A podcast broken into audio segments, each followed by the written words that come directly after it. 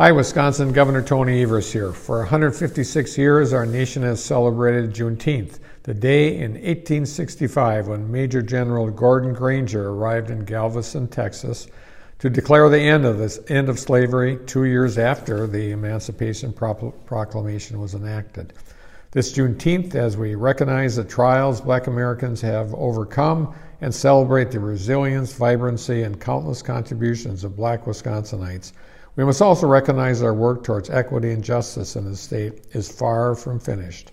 Don't have to tell you that Wisconsin faces some of the most disparate outcomes for black Wisconsinites, from inequities in housing and health care to education and child care to the justice system and economic opportunity. And the COVID 19 pandemic has only underscored and furthered these inequities, making our work that much more pressing and that much more urgent.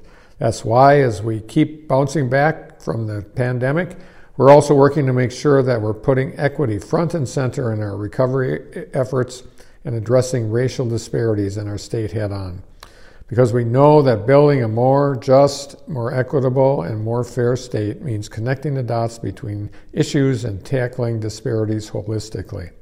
Folks, we've got our work cut out for us, but I know that by working together, we will move forward in solidarity and build a more just, more equitable Wisconsin for everyone. Thank you.